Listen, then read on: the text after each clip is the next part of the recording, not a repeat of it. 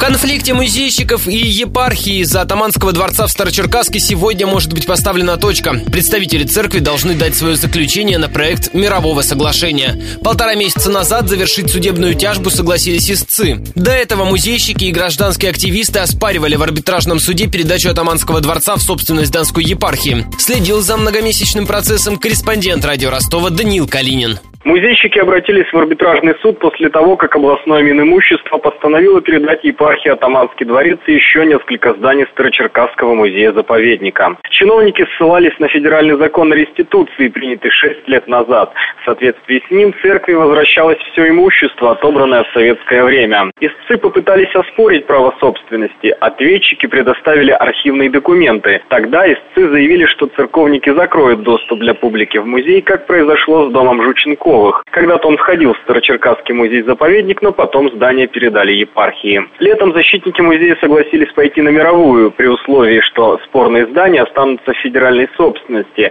Зато епархия сможет рассчитывать на их совместное использование. Сегодня, как ожидается, станет известно, что думают о предложении истцов представители епархии.